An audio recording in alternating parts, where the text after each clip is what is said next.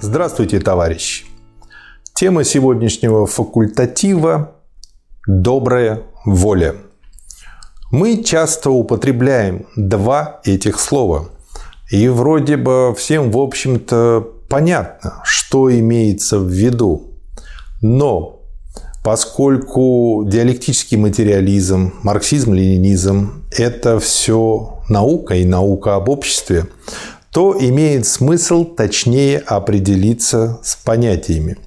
И сегодня мы как раз-таки и попытаемся определить понятие «добрая воля», «добровольность», более четко, для того, чтобы мы с вами понимали, говоря эти слова, одно и то же.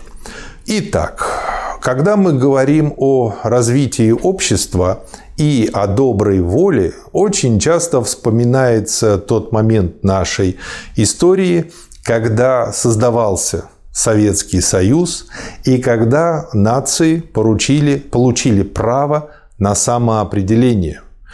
И вы помните, как Владимир Ильич Ленин настаивал на том, и он боро... не просто настаивал, он боролся за то, чтобы было вписано и так, чтобы все понимали, что действительно, если какая-то нация захочет отделиться, она имеет право на отделение.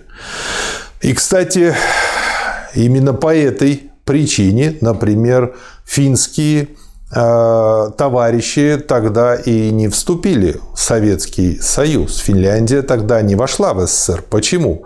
Потому что в результате той политической борьбы, что была в Финляндии, вверх э, взяла буржуазия, и буржуазия сделала так, что результаты голосования показали, что вот Финляндия не готова на основе доброй воли вступать в СССР.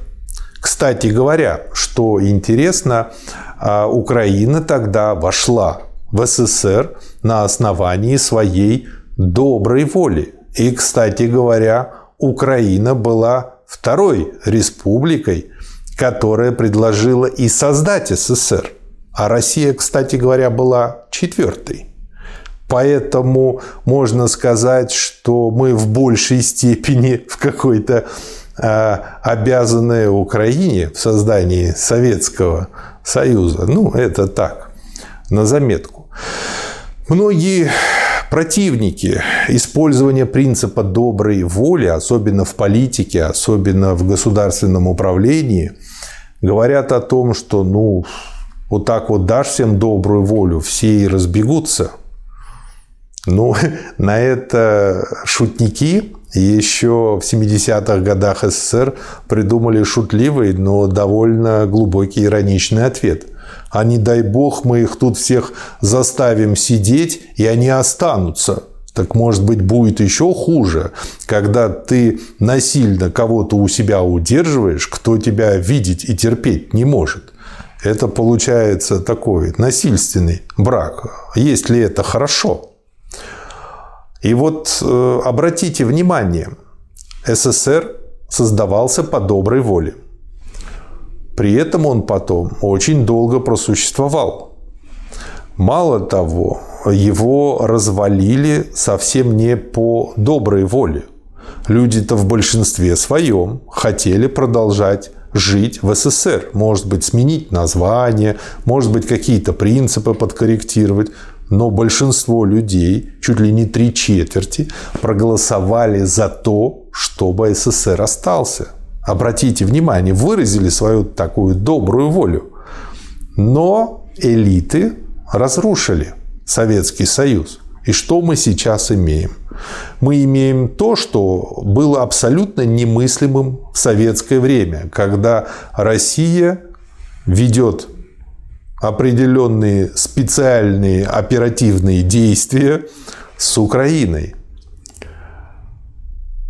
Вот это, кстати, хороший пример того, что происходит, когда нарушается добрая воля. И причем обратите внимание на то, что вот это нарушение начала 90-х привело ведь не только к таким спецоперациям, которые сейчас проходят на Украине. Но это привело и к тому, что потом произошло на Кавказе, к армяно-азербайджанскому конфликту, к войне России с Чечней, причем было две войны, и я бы не сказал, что там все так хорошо и удачно завершилось. Кроме того, мы сейчас постоянно участвуем в каких-то конфликтах. Кроме того, постоянные угрозы каких-то оранжевых революций. Не думаете ли вы, что это произошло отчасти и по той причине, что был нарушен принцип доброй воли? Любые государства, любые общества состоят из людей. У каждого человека есть его добрая воля, то, что он хочет делать, то, что он готов делать, то, что он отстаивать готов по своей инициативе, по своей доброй воле. И если мы выстраиваем государство на принципе доброй воли, то мы получаем самое твердое, самое прочное государство. Другое дело, многие противники такого строительства очень часто путают добрую волю с хотелкой. Очень часто многие люди воспринимают, что вот добрая воля – это то, что мне хотелось, то, что захотелось, то я и сделал. Нет, это хотелка. Добрая воля – это гибрид двух определений свободы. Есть одно определение свободы по Энгельсу как осознанная необходимость – и есть дополнение к этому определению от Маркса, как господство над обстоятельствами сознанием дела. И если мы их всех, оба эти определения соедини, соединим в единое целое, то мы как раз и получим хорошее понятие доброй воли. То есть добрая воля – это когда я понял, что мне это что-то надо сделать, и мне это необходимо. Ну, например, когда человек, которому говорят, что ну вот не бросишь курить, у тебя уже с вероятностью 90% вот-вот там пойдет рак легких. И вот он уже начинает понимать. Он получил информацию от врача о том, что ему грозит тяжелая болезнь, очень тяжелое ее течение и не менее тяжелая смерть и мучительная. Он понял это. Он понял, что ему нужно предпринять определенные действия. Причем, обратите внимание, эти действия достаточно четко прописаны.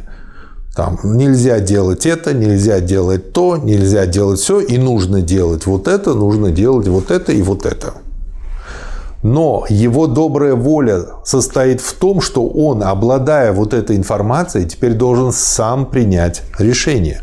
Это очень часто практикуется во врачебной практике, насколько вы знаете. И вот тут человек дальше принимает решение и начинает действовать. Но для того, чтобы он получил вот эту первичную информацию – и для того, чтобы он те действия потом мог совершить, ему нужно господствовать над обстоятельствами. А это что означает? Для получения той информации о состоянии его здоровья ему нужно иметь соответственное техническое, научное развитие медицинской техники, медицинских приемов всяческих УЗИ, всяческих рентгеновских аппаратов и всех тех методик, всех тех способов сдачи и приема а проведения анализов, который позволяет врачу однозначно определить болезнь. Но помимо того, что болезнь определяется, это необходимо, это осознанное. Человек еще должен для господства иметь что-то в своем арсенале, что он может противопоставить в помощь своему здоровью. То есть не только против болезни, но и в поддержание своего организма, за и тогда это ему поможет победить болезнь, а это и есть господство над обстоятельствами. Поэтому, опять же, и для этого тоже нужно соответствующее развитие медицинской науки, потому что медицина, она не только диагностирует что-то, она и развивает и средства лечения и средства помощи, а также еще и средства профилактики для тех, у кого есть риск заболеть, например, у шахтеров раком легких, потому что много угольной пыли они вдыхают, и вот соответствующие профилактические меры для них. И вот в сочетании вот этого всего мы получаем господство над обстоятельствами, но обратите внимание на приписку «со знанием дела». То есть, если вам что-то не вполне понятно, не вполне известно, нет у вас полностью информации, вы не можете господствовать над обстоятельствами. Грубо говоря, если, на, на этом очень часто э, различные формы обмана основаны. Ну, например, какой-нибудь иллюзионист показывает вам фокусы. Вы по большому счету знаете и заплатили за то, что вас сейчас будут обманывать. Почему? Ну, в этом прикол, отдых, приятное времяпровождение. Но вы при этом знаете, что то, что он вам показывает, на самом деле обман. Там есть какое-то обстоятельство, которое вам не вполне ясно. Мало того, если иллюзионист предъявит вам это обстоятельство, вам фокус станет неинтересным. Вы потеряете всякий интерес. И в этом состоит мастерство иллюзии. Но для нас в этом мастерстве интересен именно тот факт, что для господства над обстоятельствами нужно иметь полное знание дела. Вот иллюзионист полностью господствует над обстоятельствами своего фокуса. А вы, зрители, нет. И поэтому он вас обманывает, собственно говоря, это и помогает ему и зарабатывать. Это а, одна из немногих профессий, которую в открытую позволяет людям обманывать за деньги и не садиться в тюрьму. Очень интересно развивается человеческое общество, не правда ли? Так вот, теперь вы вполне понимаете, что означает свобода по Энгельсу, дополненная э, до определенная Марксом. Это осознанная необходимость, которая позволяет нам господствовать над окружающим миром сознанием дела. И вот тогда, когда вы имеете вот именно такую свободу вашей воли, вы тогда и должны принимать решения. И именно про такую свободу и говорили и Ленин, и Сталин, и Маркс, и Энгельс. И в частности, именно такая свобода и имелась в виду, когда говорили о праве наций на самоопределение. Кроме того, коммунисты, они всегда за такую свободу, в том числе и в отношениях между людьми. Поэтому один из основных методов коммунистического движения – это просвещение людей. Просвещение и организация. Это один из двух моментов. Когда э, люди одни просвещают других, это как раз-таки и говорит о том, что они хотят, чтобы люди, просветившись, вполне вникнув, вполне разобравшись в ситуации, приняли свободное решение, потому что оно иначе будет несвободным. Ну и кроме того, те люди, например, которые достаточно глубоко изучили марксизм, ленинизм, они видят, насколько несвободны очень многие люди в принятии решений как они, коверкая всю теорию развития общества, как они, неверно трактуя факты, постоянно приходят к абсолютно ложным выводам. И это позволяет различным мошенникам, в том числе и от политики, их постоянно обманывать. Постоянно лиса выкрадывает сыр у вороны, вороне остается только харкать. И так происходит всегда в животном мире. Мы же, люди, мы создали науку. И это означает, что если мы будем использовать научный подход, то это нам позволит принять верные решения и развиться. И по этой причине мы, собственно говоря, и затеяли курс коммунизма, как науку побеждать. Потому что побеждает и побеждает всегда именно тот, кто ближе к истине. А это означает, что он ну, просто никуда ему не деться, а обязан использовать научный подход. А в области развития общества и развития человека марксизм-ленинизм – это единственный научный подход. Но начинается все с первого шага. С первого шага человека, который решил, что он хочет дальше развиваться как человек. И этот первый шаг обязательно должен был сделан по доброй воле. Это означает, что он должен максимально разобраться в ситуации, прежде чем принимать решение. Вы можете сказать, ну а как это объяснить маленькому пятилетнему ребенку или хоть и достаточно большому, но все-таки еще не вполне развитому подростку? Это искусство, конечно. Нужно научиться говорить о сложных вещах простым языком. И, в общем-то, у маленького ребенка редко возникают очень глубокие вопросы, поэтому в большинстве случаев родители находят какое-то объяснение. Самое главное, чтобы оно постепенно ввело его к все более и более полному пониманию э, ответов э, на те вопросы, которые он задает. И тут самое главное не впасть в начетничество, которое очень хорошо иллюстрируется анекдотом про аборт. Звучит он следующим образом. Пятилетний малыш подходит к папе с мамой и спрашивает, папа, мама, что такое аборт? Те думают, ну, раз он уж заинтересовался этой темой, значит, ну, пускай он из наших уст узнает, что это такое. И подробно ему обо всем рассказали. Ребенок сказал, ну, да, ладно, хорошо, это то, что вы сказали, мне все ясно. Но я по-прежнему не понимаю, что такое аборт. Вот тут вот в книжке, вот то, что вы мне дали в детской, написано «Волны бились о борт корабля». То есть мы очень часто, думая своими взрослыми категориями, приписываем тем словам, которые употребляют дети, наш взрослый смысл. По этой причине, чтобы не попасть вот так в просак, как эти двое родителей из анекдота, имеет смысл расспросить ребенка поподробнее, что он имеет в виду.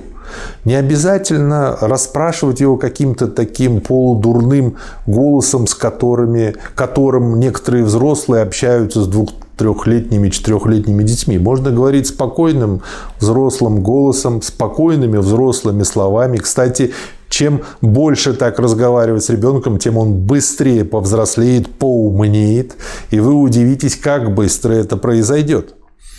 И дальше, вполне поняв, что хочет ребенок, только после этого ответить. Это, конечно, требует времени, но вы будете вознаграждены тем, что вы будете в кавычках мучиться со своим ребенком ну, максимум до первого класса. Потом вам никогда ни одной минуты не придется тратить на то, чтобы делать с ним домашние задания, он будет это делать сам. Вас не будут вызывать в школу по поводу двоек, прогулов. У вас не будет переходного возраста, потому что все вот эти байки про переходный возраст, несмотря на их количество, несмотря на то, что куча примеров и у всех ваших знакомых, и, возможно, у вас, и вы встречались с этим переходным возрастом, но все они говорят о том, насколько просто-напросто мало взрослых уделяют достаточно внимания своим детям, и когда те находятся в возрасте почемучки, отвечают на их вопросы. Поэтому дети что-то себе додумывают, родители додумывают что-то себе, теряется контакт, и вот ребенок уходит в свободное плавание, а потом, естественно, он не соответствует пожеланиям родителей, отсюда и конфликт. Но обратите внимание, что как для ребенка важна его добрая воля. Это означает, что когда он пришел к вам и задал вопрос, вы обязаны на него ответить. Нельзя его отфутболить. А когда он вам уже в 35 раз задал вопрос «почему?», И очень часто беседа может быть по схеме. Ребенок задал вопрос, папа ответил. Ребенок дальше. Почему? Папа опять ответил. Ребенок опять. И на 35-м почему там любой папа сломается и скажет, ну это уж я точно не знаю как. Вы просто скажите ему, а, вы знаешь, а ты знаешь, я не знаю ответа на этот вопрос, давай вместе посмотрим. Вот есть энциклопедический словарь, есть в конце концов Википедия, есть еще, давай вместе посмотрим. А потом вот так вместе посмотрите 2-3, ребенок поймет, оказывается, можно в словаре пускай он и толстый, и старый, или в смартфоне, или в компьютере, или где-то как-то еще находить ответы, так он сам перестанет вас теребить и начнет искать ответы там. Лучше не в Википедии, лучше в энциклопедическом словаре, потому что Википедия все-таки не самый надежный источник знаний. И э, вы удивитесь, как быстро он освоит, овладеет пользованием словарями, как он их все измордует, истязает, исчеркает, но как быстро он изучит то, что ему нужно, и как превзойдет вас по уму и по образованности. Вы будете приятно удивлены этому. Но обратите внимание, это по его доброй воле. Точно так же, если вы думаете, что это добрая воля, это только для тех, кто осознанный, еще чего-то. Другой пример – Макаренко. Из кого он сделал и каких граждан Советского Союза? Именно дети того поколения, э, поколения э, Макаренко, они спасли нашу страну от фашистов, от нацистов. Они выиграли Великую Отечественную войну, они потом отстроили нашу страну. А как все начиналось? Почитайте педагогическую поэму. Во-первых, вы получите колоссальное удовольствие от самого слога. Мало того, это интересно. Вы много узнаете о нашей истории. Причем из первых рук человека, который творил эту историю.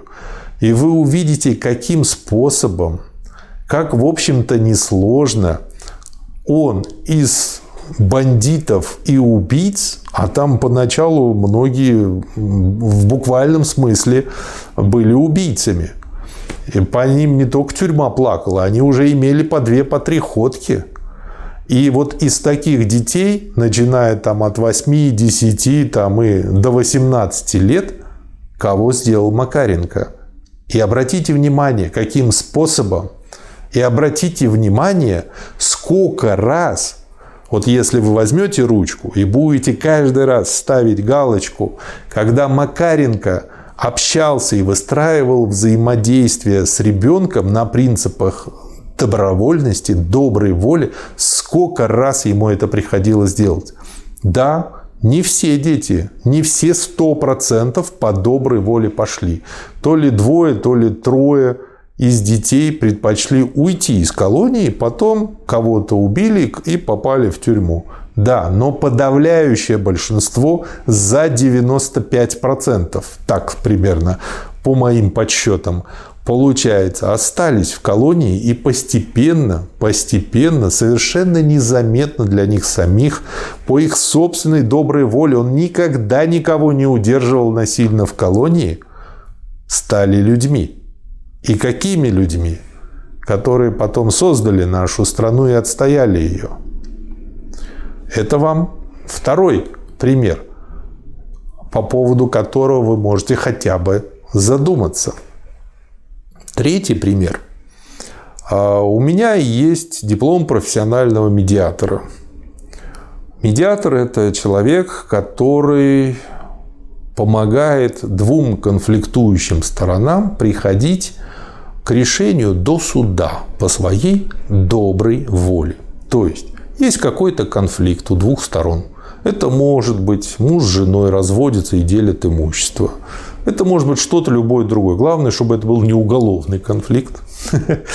И э, люди понимают, что у них два выхода. Либо попытаться все-таки договориться самим, и тогда вот они приходят к медиатору, либо, если уж они совсем не могут, они идут в суд, и за них судья все решит по закону. То есть принципиальное отличие в медиации в том, что люди в медиацию приходят по доброй воле. Медиатор всегда следит за тем, чтобы это было именно по доброй воле и не на словах. И есть способы проверить и убедиться в этом. Мало того, войдя в процедуру, они в ней остаются тоже по доброй воле. Они могут в любой момент без проблем для себя прервать эту процедуру.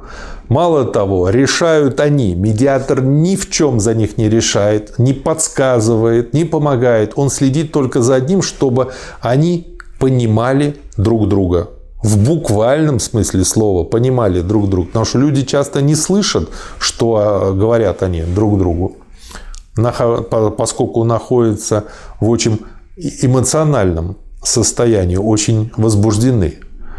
Кроме того, после того, как вот так люди по доброй воле примут решение, что и как они делают, а и примут его совместно, когда медиатор убедится, что здесь нет никаких подводных камней, каждый из них может отказаться и не выполнять это решение.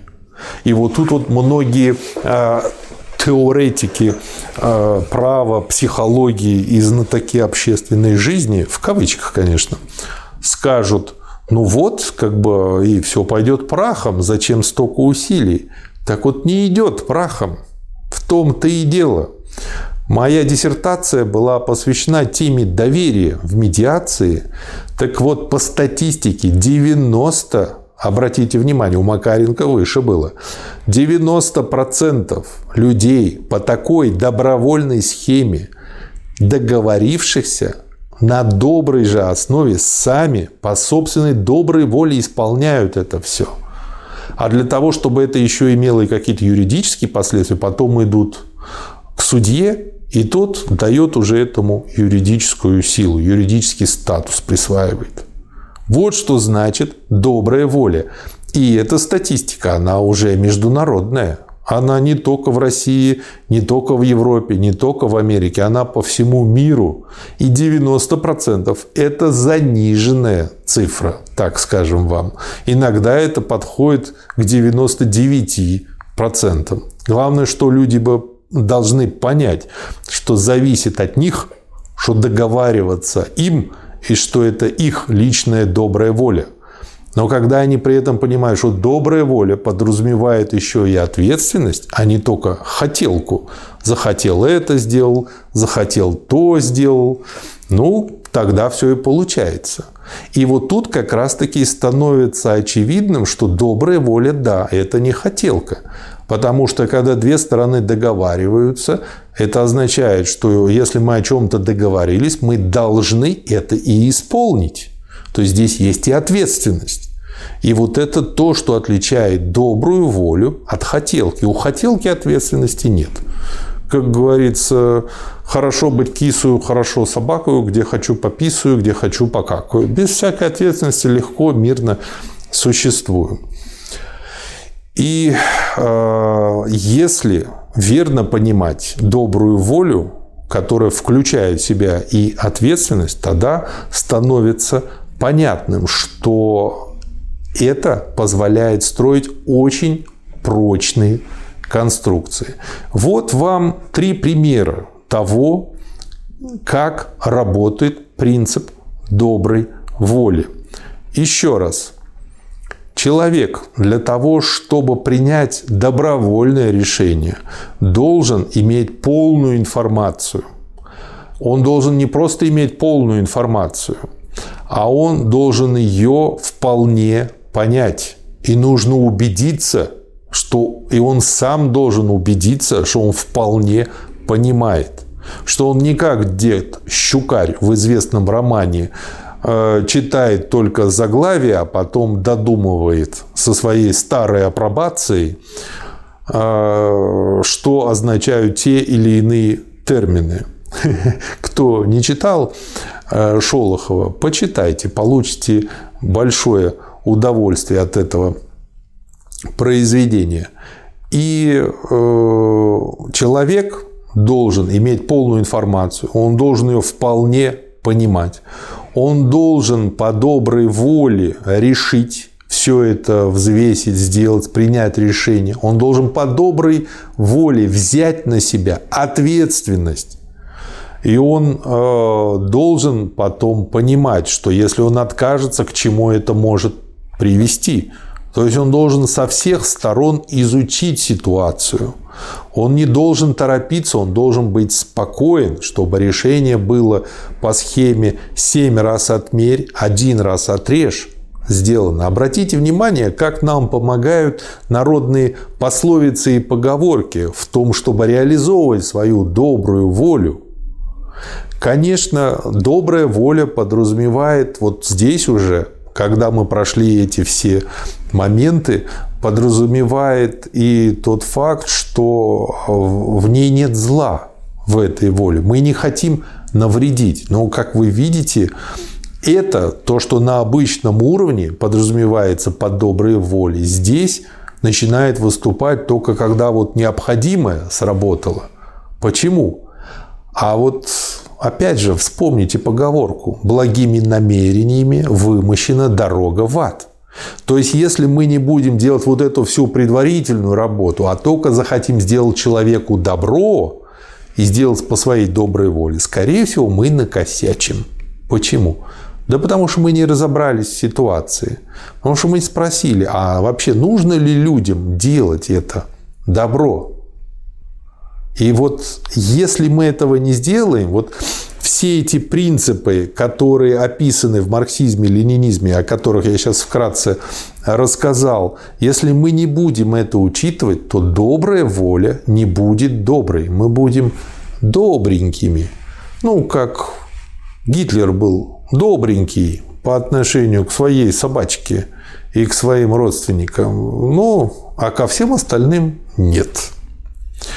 Или как в том анекдоте про людоеда, который доедал лилипута, плакал при этом и говорил, а этот как пел, как пел.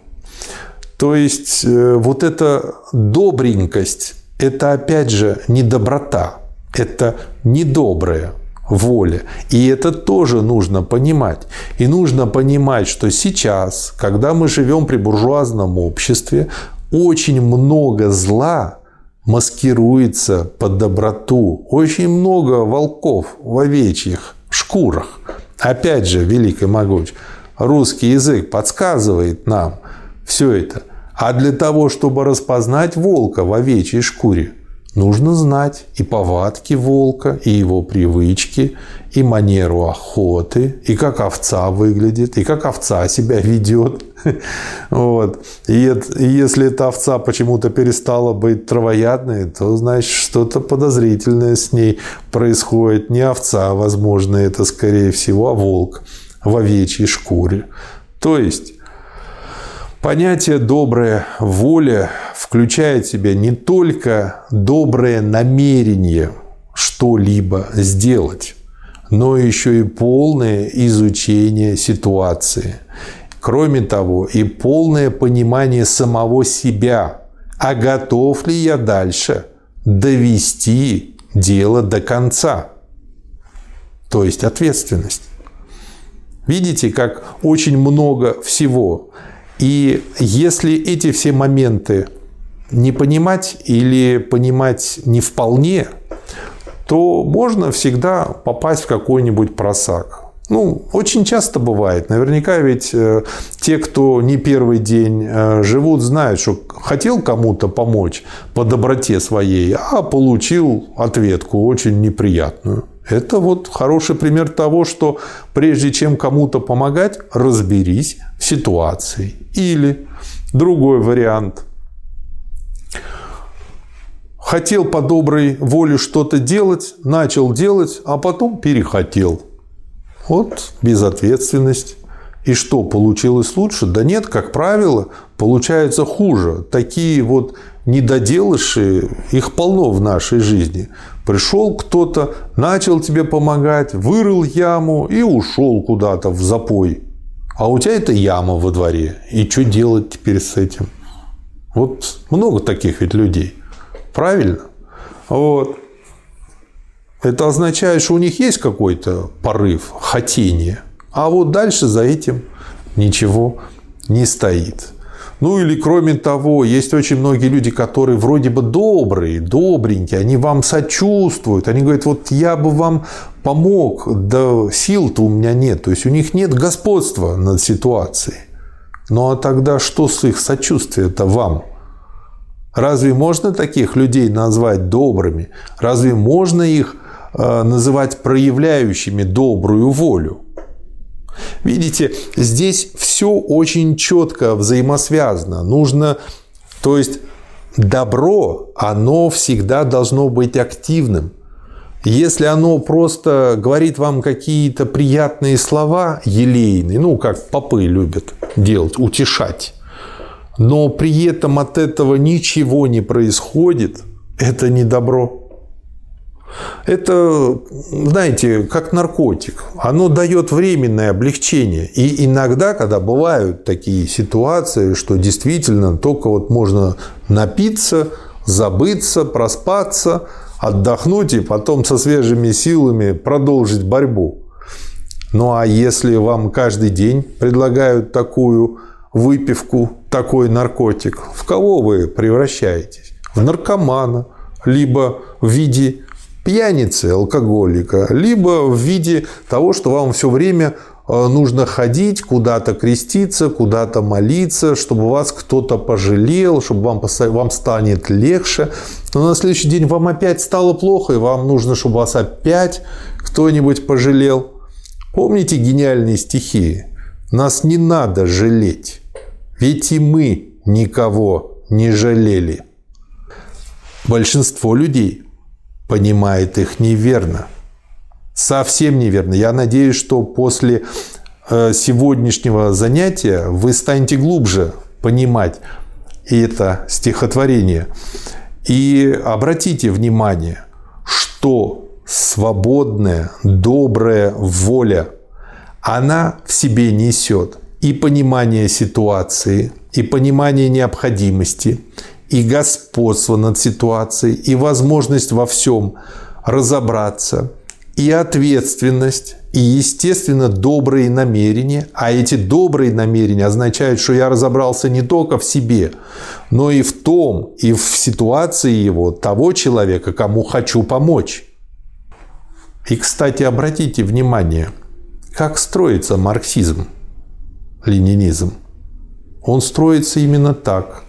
Если вы исторически почитаете Маркса с Энгельсом, не будете делать так, как любят псевдомарксисты, а, прочли манифест, прочли 18-го Брюмера, ну и краткую версию «Капитала» в переложении того, кто сам его мало читал и понял, и называют себя марксистами.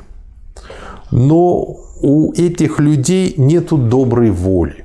Почему? И по этой, кстати, причине их очень легко с этой позиции сшибить на какой-нибудь меньшевизм, троцкизм. Да по очень простой причине. Они не вполне разобрались. Для того, чтобы вполне разобраться в манифесте, нужно начинать с нищеты философии, нужно начинать с положения рабочего класса в Англии. Для чего? Для того, чтобы увидеть, как вырос марксизм. Он был взят не с потолка. Это не гениальное озарение, это не догадка. Это строгий научный вывод, который базируется на реальном знании реальной ситуации. Энгельс 21 месяц посвятил тому, что изучал жизнь рабочего пролетариата в Англии в самый передовой момент в самой передовой стране на тот момент, капиталистической, он не только показал, насколько все это ужасно. Ну, например, меня больше всего поразил тот факт, что дети начинали работать с двух лет. И рабочий день детей был от 14 до 16 часов. Это как раз-таки к вопросу о том, как быстро дети могут повзрослеть и в каком уже возрасте. И поэтому, когда вы с соской носите за своими инфантилами 18 лет, подумайте о том, как много ваши дети потеряли по сравнению с теми двухлетними. То есть, как быстро они могли бы повзрослеть, как многому они могли бы научиться, но благодаря тому, что вы с соской за ними бегаете, вот они так и остались детьми. И не потому, что у них не было доброй воли учиться, были. Вы ее своей любовью, своей лаской, ничего не давая им делать самим, все делая за них, и они, живя на всем готовом, вы убили в них их любопытство, их творческий позыв, их интерес, и стали они простыми потребителями. То есть все ближе и ближе к обезьянам. Прекрасно. Так вот, базируясь на знании ситуации, выводя из нее, анализируя развитие человеческого общества по научным исследованиям, Энгельс пришел к выводу о том, какие формации как сменяют, почему. Маркс потом на этом проработал дальше политэкономию, написал, описал все это в «Капитале». И Марксизм на этом базируется, он выводится так же, как математика из банальной арифметики. Очень долго-долго тысячелетиями выводилась до современного своего уровня. Эти два гения, Маркс и Энгельс, создали такую науку за одно свое поколение. В XIX веке, она, естественно, не устарела, так же, как сейчас не устарела арифметика. Что мы, не пользуемся теоремой Пифагора? Да постоянно пользуемся. В инженерном деле, в строительстве, при полете на Луну и в космос постоянно используется теорема Пифагора. Мало того, она используется и в тригонометрии. Мало того, она в теории функций комплексного периода. Везде, где интегралы используются, используются в скрытом в виде и теорема Пифагора. Поэтому те умники, которые говорят, что марксизм устарел, он был давно, наука, научное знание не устаревает, оно уточняется. Но мы еще не освоили банальную арифметику, если говорить о науке, об обществе. Поэтому нам рано говорить о теории функций комплексного переменного применительно к общественным наукам. Так вот, все это было сделано, все это было проанализировано. И опять же, было четко показано, что только добрая воля ведет к развитию. Опять же, обратите внимание, марксизм, ленинизм – это единственная, подчеркиваю, единственная научная, строго научная система, которая показывает, что базируясь на доброй воле и конкретного человека, и общества в целом базируется развитие этого общества. Что если не будет добровольности, не будет развития. И по этой причине основным из двух моментов марксизма есть момент, связанный с просвещением – Потому что через просвещение мы получаем больше людей, которые лучше развиты, лучше понимают ситуацию, могут действовать гораздо более строгими, более научными методами, меньше совершают ошибок и которые полнее проявляют свою добрую волю. Вы, конечно, можете использовать кого-то в темную. Ну, например, есть хорошее стихотворение «Анчар», и э, оно очень хорошо показывает, как э, в рабовладельческое время был послан человек другим человеком за ядом, принес этот яд и умер, поскольку отравился. У него не было никакой доброй воли можно использовать в темную и не э, по отношению к своим рабам делать что-то, а по отношению к людям, которые не являются к тебе ни крепостными, ни рабами, просто обманывая их. И так очень часто мы видим, поступают в буржуазном обществе. Вроде бы все равны, но есть те, кто немножко равнее. Вроде бы в кризис пострадали все, но помогаем только банкам. Почему? Ну вот потому что вот они такие, что если их не будет, дальше будет всем еще хуже. И э, получается вот такая вот постоянно накручивается обманка, и люди в это верят. Обратите внимание, верят. А вот ученые, они знают. Поэтому для того, чтобы разбираться в ситуации, нужно ее знать. Но чтобы ее знать не как знахари раньше, а как ученые, нужно понимать, откуда это началось, как это все развивалось и понимать, почему именно привело к такой ситуации, какая сейчас. А это можно изучить, опять же, применяя только принцип доброй воли. Потому что если вы не по доброй воле начнете что-то изучать, вы, скорее всего, будете делать это поверхностно. То есть получается, что и научиться можно тоже только по доброй воле. И кроме того, обратите внимание, хорошо звучит ведь научиться. На эту тему даже есть хороший анекдот про одного профессора, который сказал, что за тупые студенты мне попали. Я им пятый раз объясняю, уже сам понял, а они все никак не поймут.